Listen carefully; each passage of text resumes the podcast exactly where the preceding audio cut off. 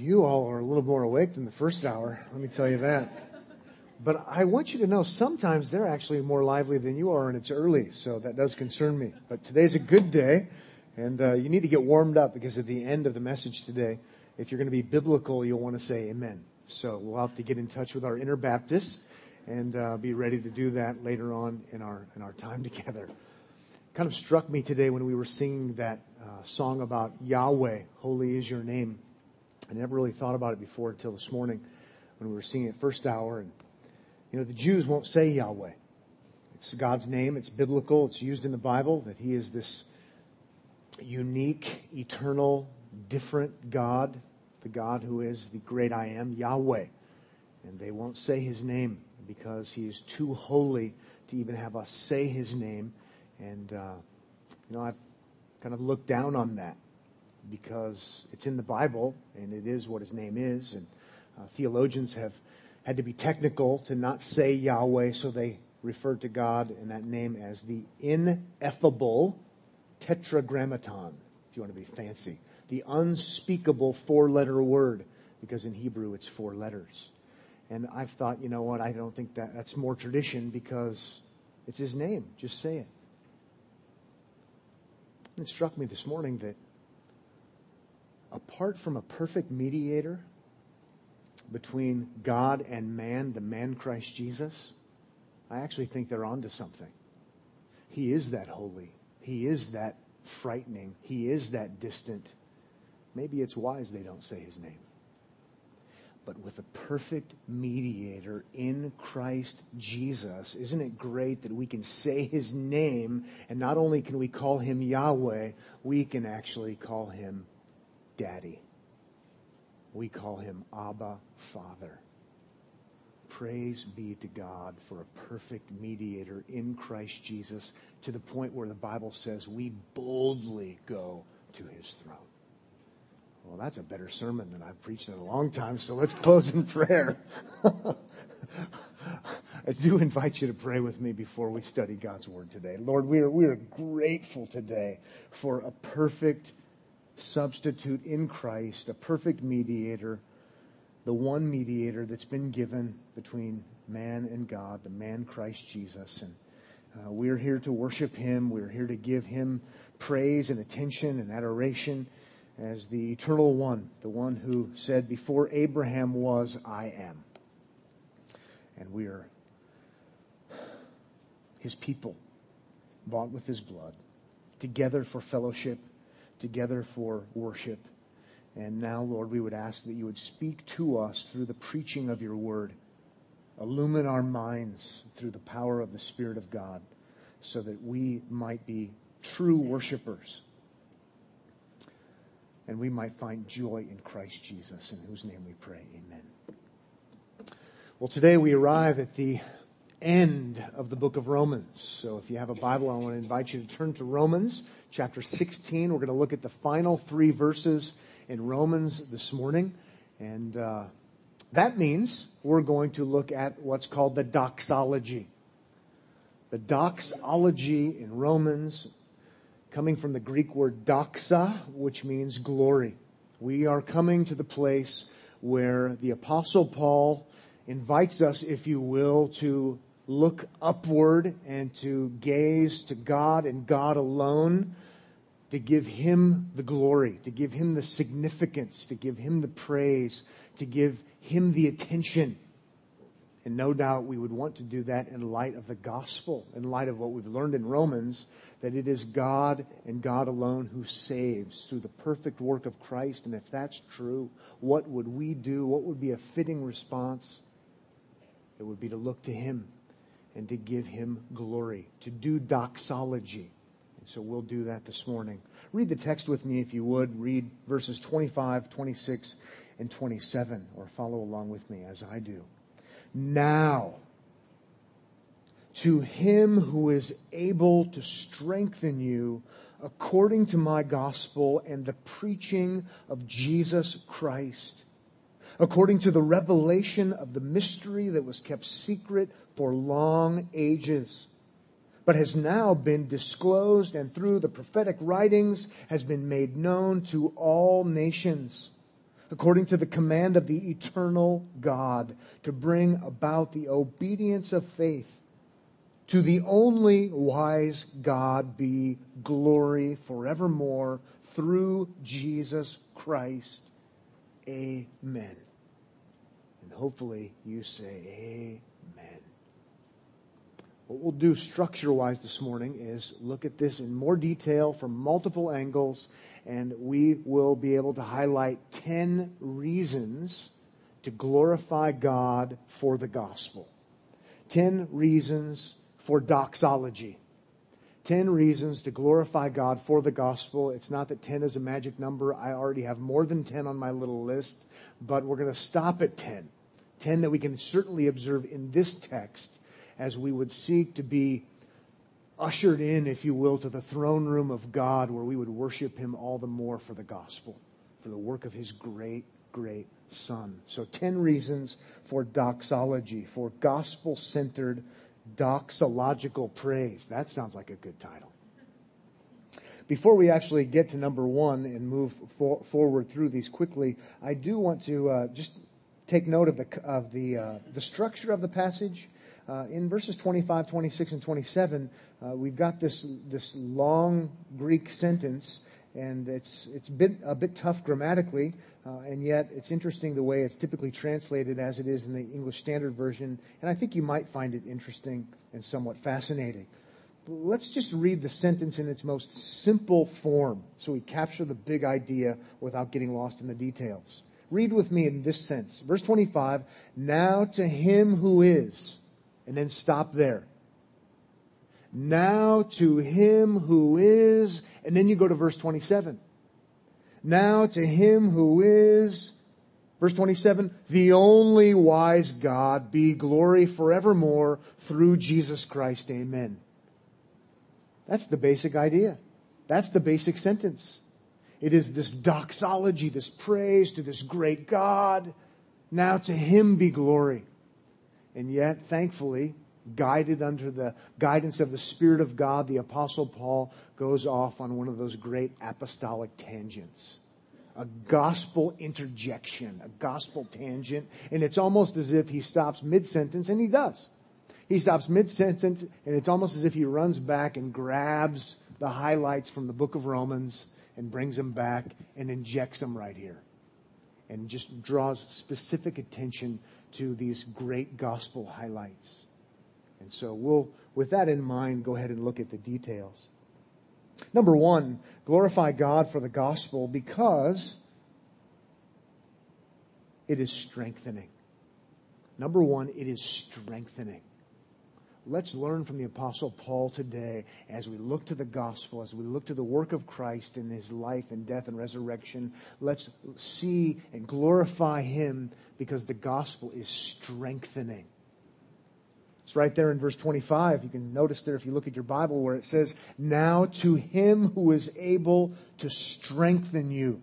New American Standard and NIV say, establish you. Now to him who is able to strengthen you or establish you.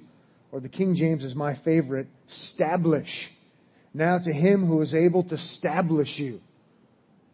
Last Sunday, I think in one of the services, I used the phrase, there's going to be some splaining to do. Well, there's going to be some establishing to do it too.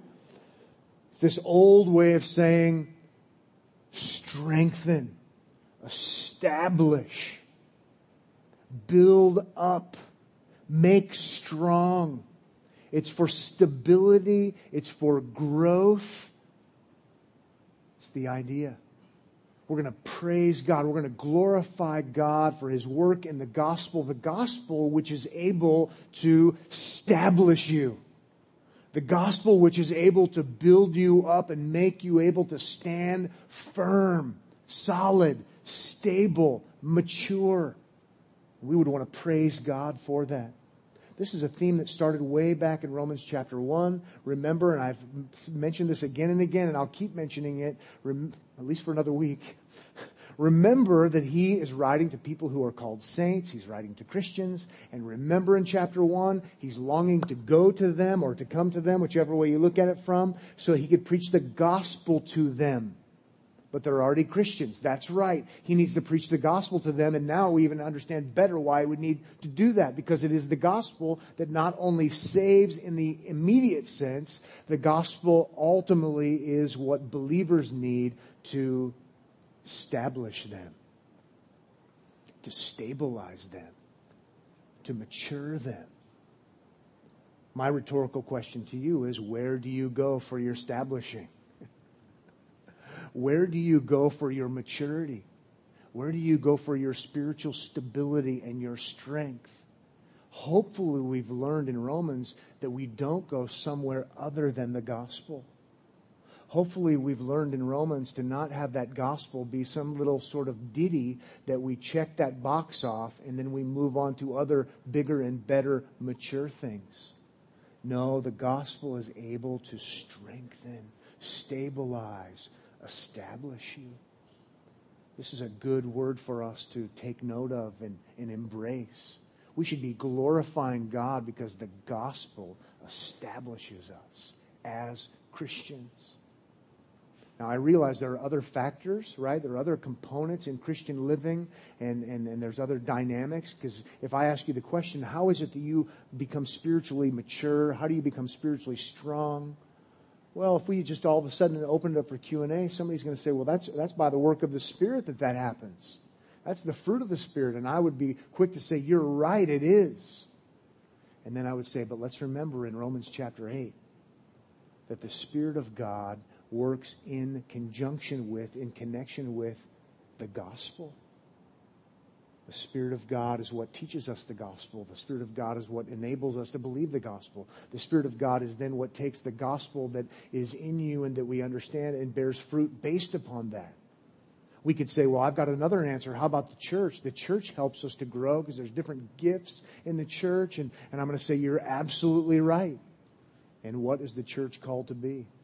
Well, church is called to be a gospel outreach, a gospel post. We're to be the pillar and support of the truth, the truth of the gospel. So, in one way or another, it's all interconnected and gospel laced. And we've got to remember that. And we've got to remember that if that's true, and it is right here in our text, we would find ourselves compelled to glorify God for the great gift of his son, Jesus, in the gospel.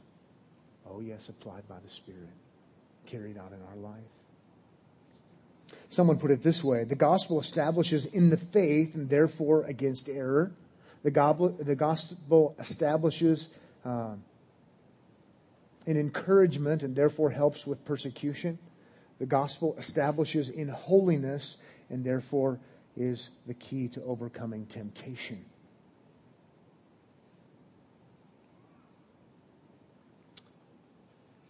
Just remember, too, when Paul says he wanted to preach the gospel, he doesn't get to to the Romans. And so he writes Romans. So once again, we're not just talking about kiddie pool version. We're talking deep end version. What do we need to establish us? We need the gospel. Where can we find such a gospel that would be so profound and so deep so as to establish us? Romans. You want to help somebody get established in the faith? They need the gospel. They need the kind of gospel you find in Romans to understand what it is, to understand what it isn't, to understand how it works, to understand how it doesn't work. Praise God for the gospel, the work of Christ, the work of the triune God. Let's move on now to number two. Glorify God for the gospel because Reason number two, it is His work. It is His work. We see this also in verse 25 with multiple emphases that this is what God does, so He should be glorified. Now, to Him who is able. I underline Him who is able because that means He's doing the work. That means He is to be glorified, not me. Him who is able to strengthen you according to my gospel, even that phrase or that word gospel is, is another uh, catalyst for praising him, and I'll explain why in a moment. And the preaching of Jesus Christ, that's another thing that I'll underline because that's another identifier or helper that reminds us this is, this is his work, not our work. So, if you will, look at uh, him who is able, my gospel and the preaching of Jesus Christ. When he says, now to him who is able, he's saying this is what God does. God is the author of the gospel. God is in charge here. God is the one who saves. Well, then, therefore, let's glorify him. Well, that's understandable. Then when he also says, according to my gospel, then he also says, and the preaching of Jesus Christ. And I think he's basically saying the same thing. He's just saying it in a different way. Gospel and the preaching of Jesus Christ are essentially the same. But please just stop and, and, and let your mind ruminate. Let your mind meditate upon what he's saying there. The gospel isn't something we do. The gospel is an announcement of something that's been done. The preaching, that's why it's preaching, the preaching of Jesus Christ. We're proclaiming the work of Christ, not something that we are called to do or something that we do. It, all the emphasis is on God, is what I'm trying to get you to see in the verse. The gospel is the work of God. Therefore, when we learn the gospel, we hear the gospel, who do we give the glory to?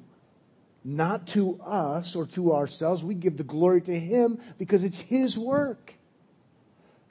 This is why I, I beat the drum and I'll keep beating it in our current church culture and say, remember, the gospel is not something you can live. You can't live the gospel. It's as trendy as all get out, but you can't do it. You can live in light of the gospel. That's biblical. But you can't live the gospel. The gospel is an announcement about something that's already happened. That Christ lived a perfect life. That Christ died a sinner's death. That Christ rose again from the dead. Believe the gospel, yes. Live the gospel? If you can live the gospel, then this is a doxology for God and you. This is a doxology for God because of the gospel is an announcement of good news. Like a reporter sees something happening and then reports on it. They're not doing the news. They're reporting the news. And then when he says, the preaching of Jesus Christ, this is why the gospel is something that has to be preached. We don't live the gospel, we preach the gospel because we're preaching the good news about Christ and what he's already accomplished. Therefore, if you understand that in Romans, you hold hands with the Apostle Paul, so, to speak, and you echo his doxology if the gospel is the work of God in Christ Jesus. To him and him alone be the glory forever and ever. You see? See the difference? We've got to learn that in Romans. We've got to come to the place where we're going to give him all of the credit because we have a gospel and the gospel has to be preached.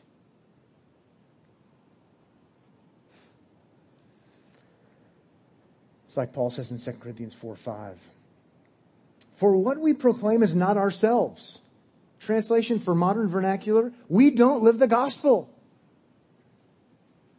Because then it would be about us. We don't proclaim ourselves, but Jesus Christ as Lord and ourselves as your servants for Jesus' sake. God alone saves.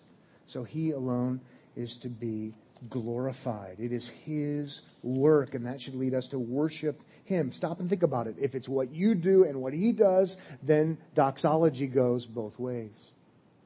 No, it's all for Him. Number three, a third reason to, to do doxology, if you will. Glorify God for the gospel because it is, the, it is according to the revelation of God.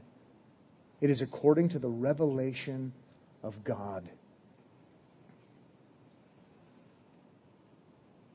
I'll reread verse 9 and have you look with me again. Now to him who is able to strengthen you according to my gospel and the preaching of Jesus Christ, according to or based upon or consisting in the revelation. The revelation of the mystery that was kept secret for long ages, but has now been disclosed and through the prophetic writings has been made known to all nations, according to the command of the eternal God whoa.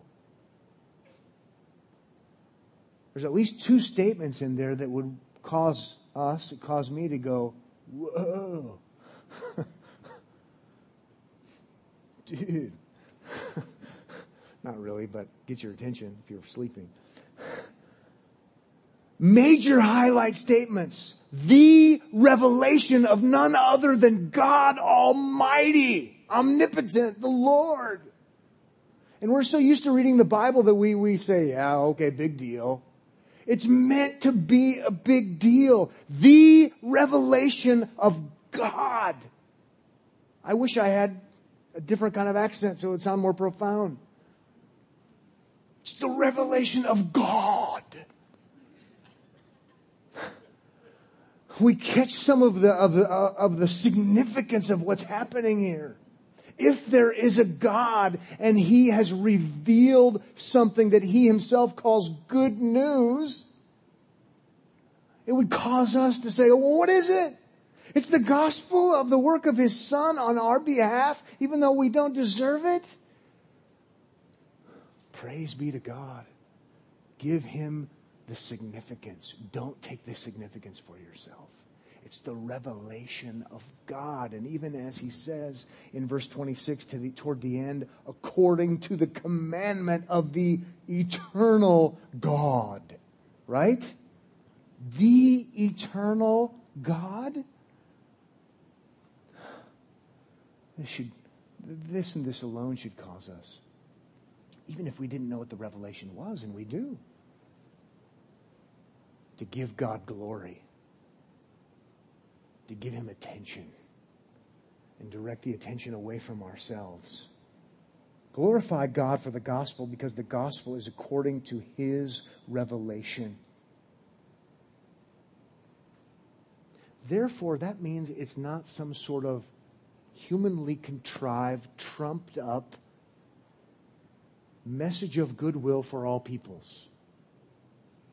Or, as some would say, therefore, it's not some humanly contrived, trumped up religion that is actually bad for people. If it is the revelation of God,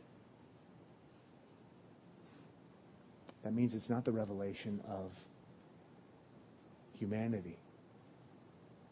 It's not something I made up or something you made up some good person somewhere, or however you look at it, some bad, twisted person somewhere.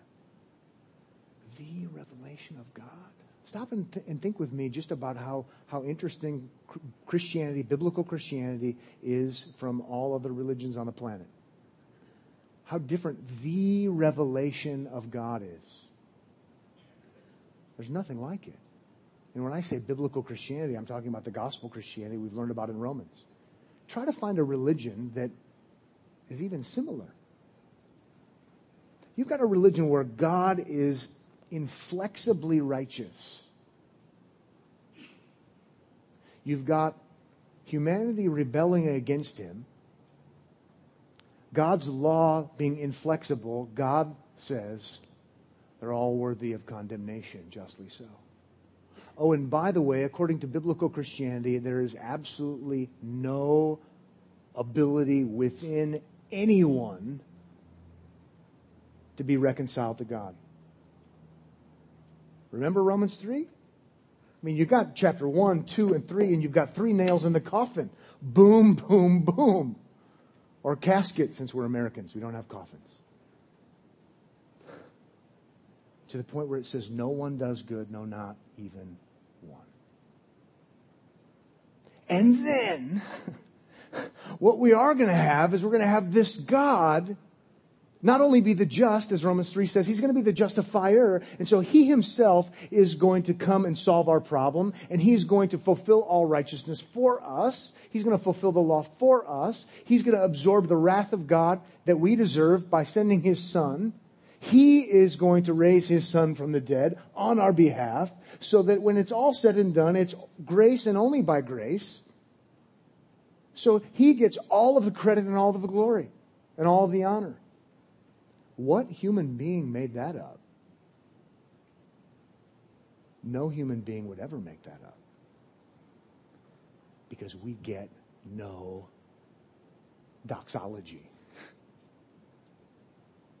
God gets all of it.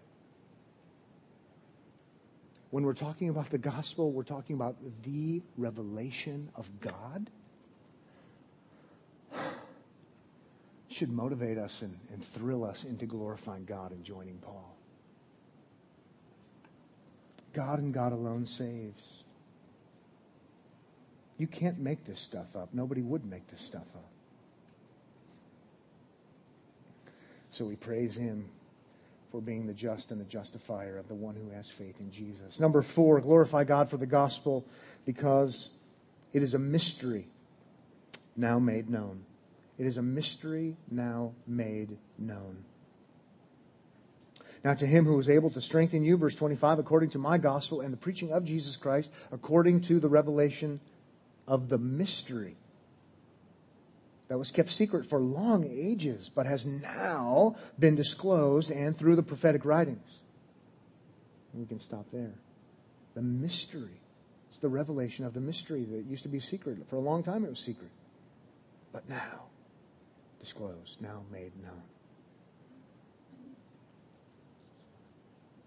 Remember, mystery in the Bible is not, you know, Stephen King mysterious. You know? It's just something that was unclear, something that was shielded, something that was cloudy, something that hadn't been fully revealed yet.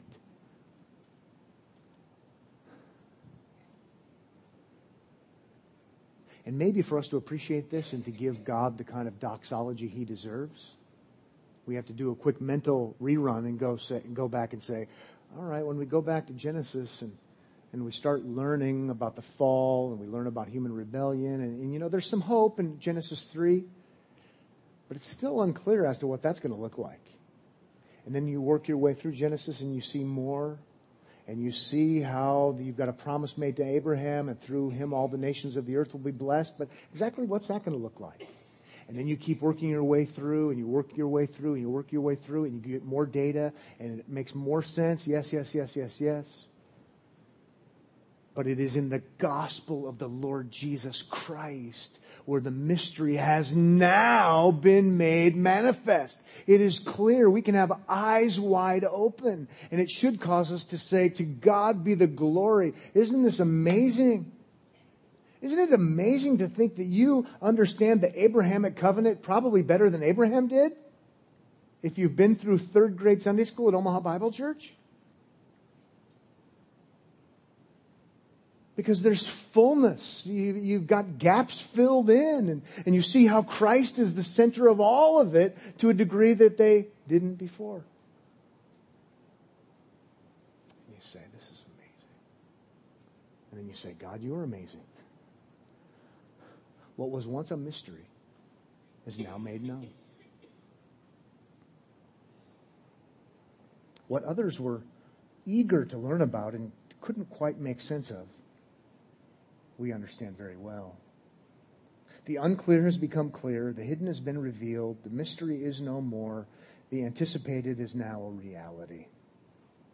And so we glorify God for his revelation in Christ.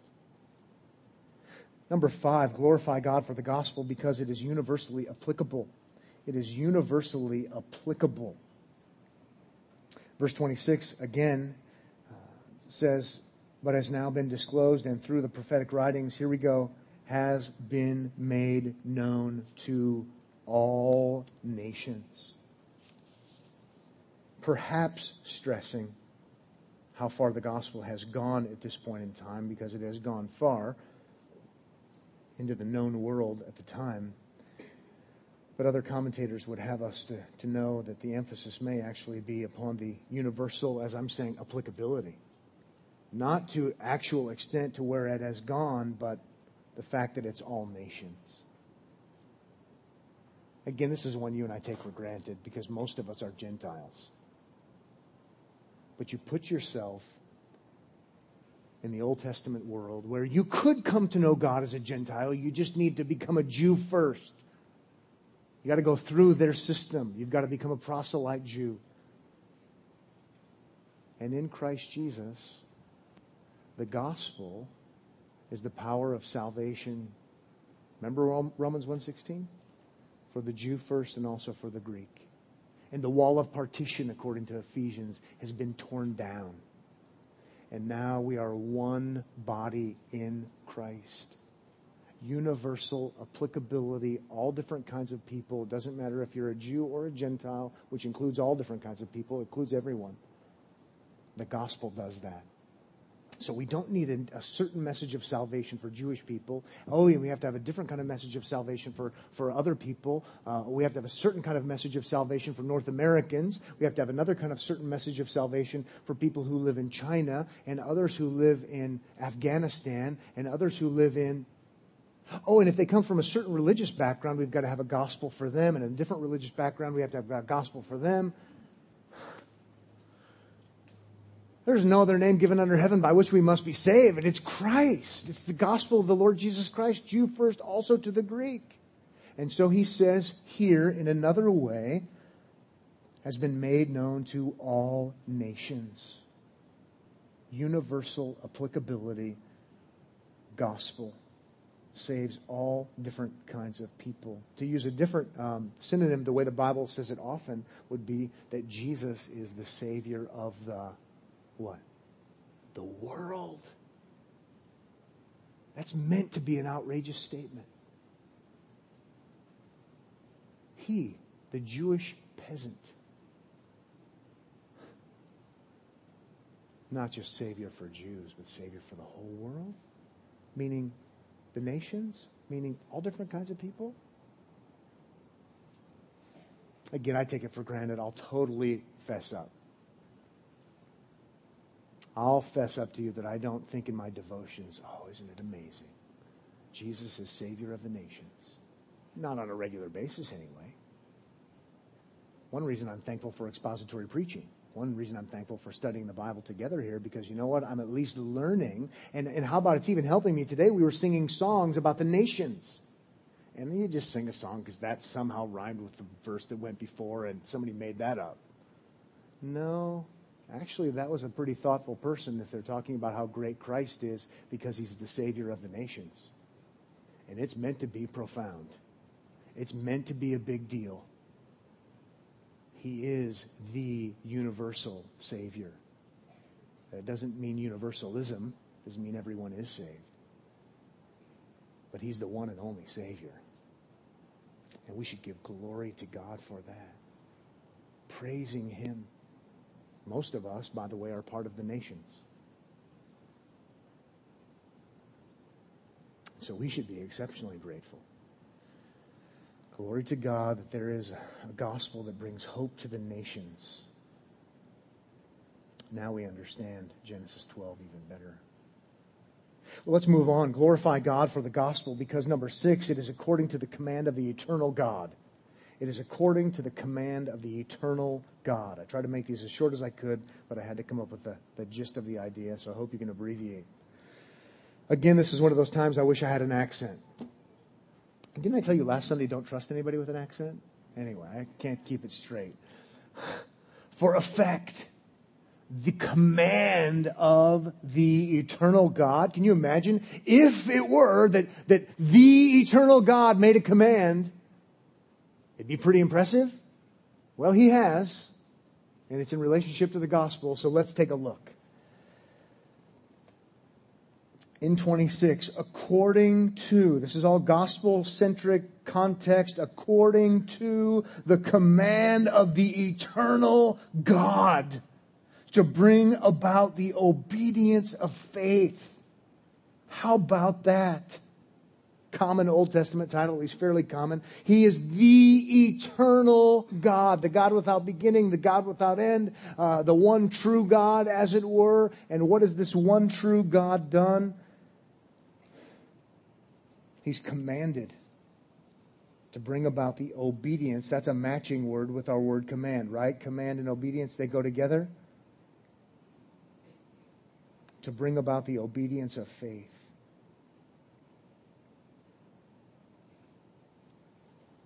Here's how I take that the command of the eternal God is believe in the Lord Jesus with the promise, right? And you'll be saved. We see that in the book of Acts. This is my beloved Son in whom I am well pleased. Listen to him. There's another divine command, gospel related. The eternal God has issued a command. Acts 17, right? Acts 16 as well.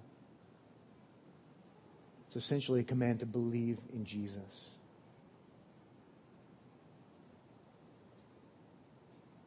Don't check out. Keep thinking with me. Think in light of Romans. We've got to believe in Jesus. That's what the eternal God has commanded. Well, that's enough to give him glory right there because if the eternal God has spoken, we should glorify him. And by the way, we should do what he says, but there's just a little problem. That's not a little problem. Romans 3 says, No one does good, no, not one. None of us obey the eternal God who's issued the command to believe.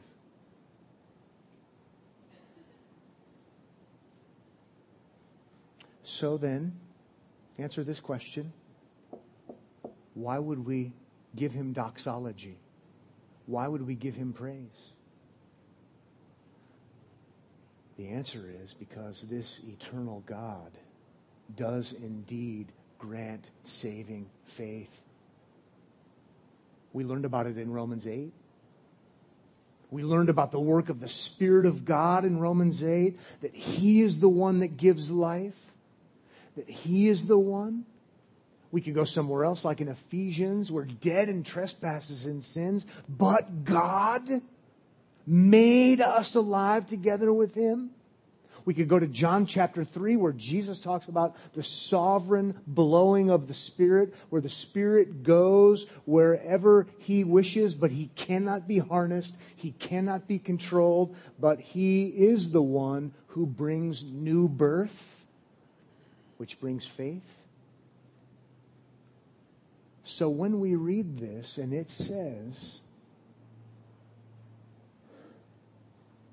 to bring about the obedience of faith, according to the command of the eternal God to bring about the obedience of faith. And when we read that as believers, we give God glory. Because we know in and of ourselves, no one does good, no, not one, including believing. This is reminiscent of chapter 1, by the way. A lot in 16 is, is reflected, in, reflected in chapter 1 because he's wrapping up wrapping up what he started. And in chapter 1, verse 5, we learn about the call to obey the gospel. The eternal God calls people to obey the gospel. And here we are, believers, many of us, in the gospel. Knowing that we didn't do it ourselves causes me to say, To God and God alone be the glory. Give him the attention. Give him the significance. Give him the weight, if you will. We're believers. If you're a believer in the Lord Jesus Christ, give God glory because you didn't do that because you were so capable. Read Romans 8. Isn't it good? Is so good. I'd say unbelievably good, but that would be nonsense. Because it's believably good, staggeringly good. If you know good synonyms I could use in my sermons, would you send those to me? staggeringly, amazingly. Unbelievable? No, don't send that. Astoundingly. Stupefyingly. Now, now we're getting carried away. there just aren't enough good words to describe how good the gospel is. And if you're a believer, you know that. Let's keep moving now. Let's go now to number seven. Glorify God for the gospel because it is rational. It is rational. For him to say what he says in verse 27 to the only wise God be glory forevermore is very, very rational. I'm not talking about rationalism. This is based upon the revelation of God, but it is logical and it is therefore very rational. To the only wise God be glory forevermore. By the way, even if this was not even about the gospel, it would be rational. If there's only one wise God, guess who should get all of the attention? It's the one wise God. This is reminiscent of Deuteronomy chapter 6. This is reminiscent of the whole Old Testament. This is reminiscent of the whole New Testament. This is reminiscent of the fact that Christianity is monotheistic. One God. Deuteronomy 6 4, right? Hear, O Israel, the Lord our God is one and alleviating any understanding of uh, uh, any doubt about what he means, he goes on to make sure we understand he is making a statement about monotheism because he says, therefore, in effect, love God with your heart, soul, mind, and strength. Love him with all that you are because there's only one of them. If there were five deities, then you couldn't love any of them with all of your heart, all of your soul, all of your mind, all of your strength because everybody gets their fair share. There's only one wise God. Give him all of the glory. But isn't it great that in our context here we see that not only do we only have one God, he's the God who is the author of salvation in Christ. Give him all of the attention. Give him all of the glory. This is rational. No other God does this. For that matter, there is no other God. This makes sense. Not to mention all the other things that make sense about the way this God saves. Romans 3:26, he's the just and the justifier of the one who has faith in Jesus. I would love to talk about how rational that is. To the only wise God be glory. Number 8. Glorify God for the gospel because it is unceasingly relevant. It is unceasingly relevant, the gospel is. Back to verse 27 To the only wise God be glory forevermore through Jesus Christ.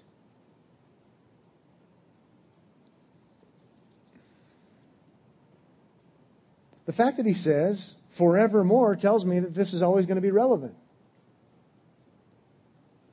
If you give glory to God for the gospel forevermore, that means this is what's always appropriate.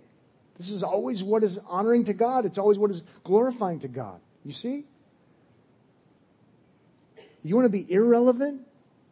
Talk about something other than the gospel. Not to mention unfaithful.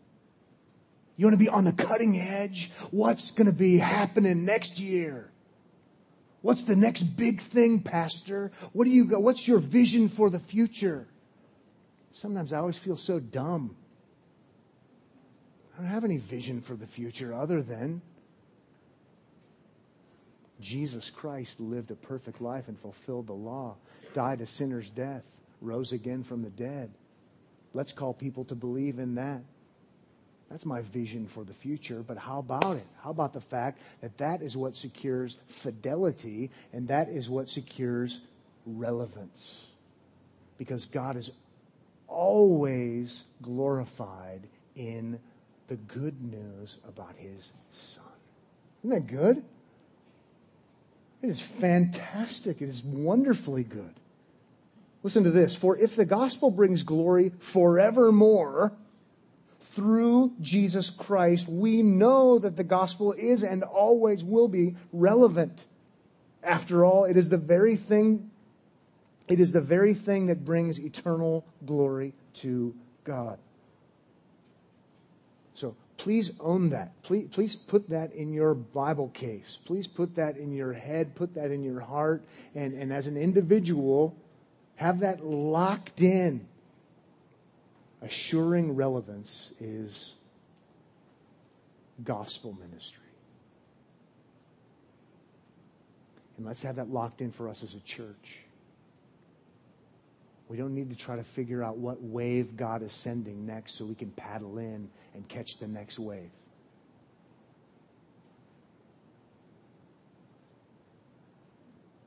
We're not looking for the next wave. Rick Warren is looking for the next wave. That's what he says. We're not looking for the next wave. If God has sent a wave, it is the wave of the gospel and it will always and forevermore glorify God. And so, why in the world would we want to be about anything else?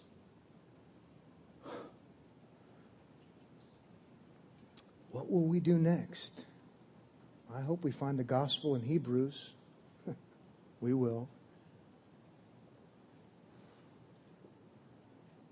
Number nine, glorify God for the gospel because it is by nature glorifying. It is by nature glorifying. This is an easy one, but it's maybe my favorite. The gospel is by nature glorifying. See it 27 again, where he says, To the only wise God be glory forevermore through Jesus Christ. Through Jesus Christ. Um, who is Jesus Christ in relationship to God, the Father? He's the Son. Well, if Jesus Christ is the Son of God and the gospel is all about what Jesus Christ has done, by nature, the gospel is glorifying to God. Think about it. The Son of God.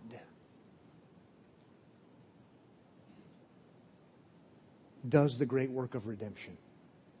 And as he's the great redeemer, who is he? Who, who is this Jesus? He's the Son of God doing the great work of redemption. By being the Son of God, doing the great work of redemption, by definition, that is glorifying to God because He's the Son of God doing the work of God. Remember, you could even define glorify as reflect. It's one way to look at it. It's amazing to see. I have to veer away from kind of my agenda this morning. I've been trying to kind of put things in, in almost the imperative uh, mode okay, let's learn about the gospel and let's make sure we all glorify God for the gospel. The gospel is good, so let me exhort you to glorify God. Point number one. Let me exhort you to glorify God. Point number two. Well, on point number nine, we don't even need to do any exhorting. You don't have to do anything. And the gospel does glorify God. There, isn't, there doesn't even need to be a call to action. The gospel, based upon what it is, the work of God's Son, is glorifying to God. Now, I think it's appropriate to say, so let's join in and glorify Him. Let's embrace it and promote it and proclaim it and defend it and joining in the excitement. But by definition, it does glorify God. And number 10, finally, hopefully, you're all ready for this one. It is patently agreeable. It is patently agreeable. I could say universally agreeable if I was referring to believers, universally among believers, universally among the elect.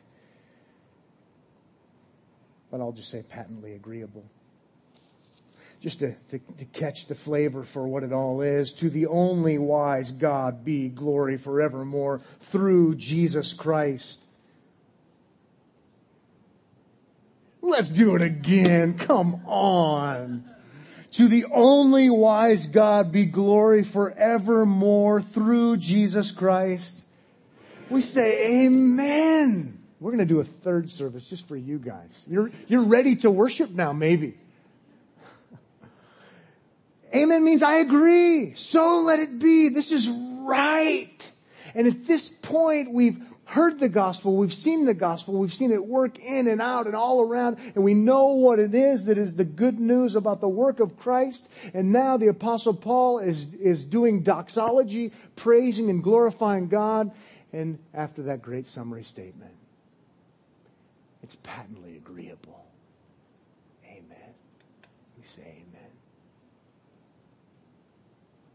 If you're a believer, you are spiritually obligated to get in touch with your Baptist inner self. okay? Even if you're a Presbyterian or something else. This is how you respond, by the way if you've believed the gospel, you, you, you know of God's grace and you know of God's greatness and you know of his great mercy. You know of the great work of Jesus. And so you just find yourself now having learned the gospel in Romans and you have to say, having learned it, having heard it, you say, I agree. I agree. Amen. It's right. So right. And if you can't say amen, Got to go back to what, what is this gospel? How does this gospel work?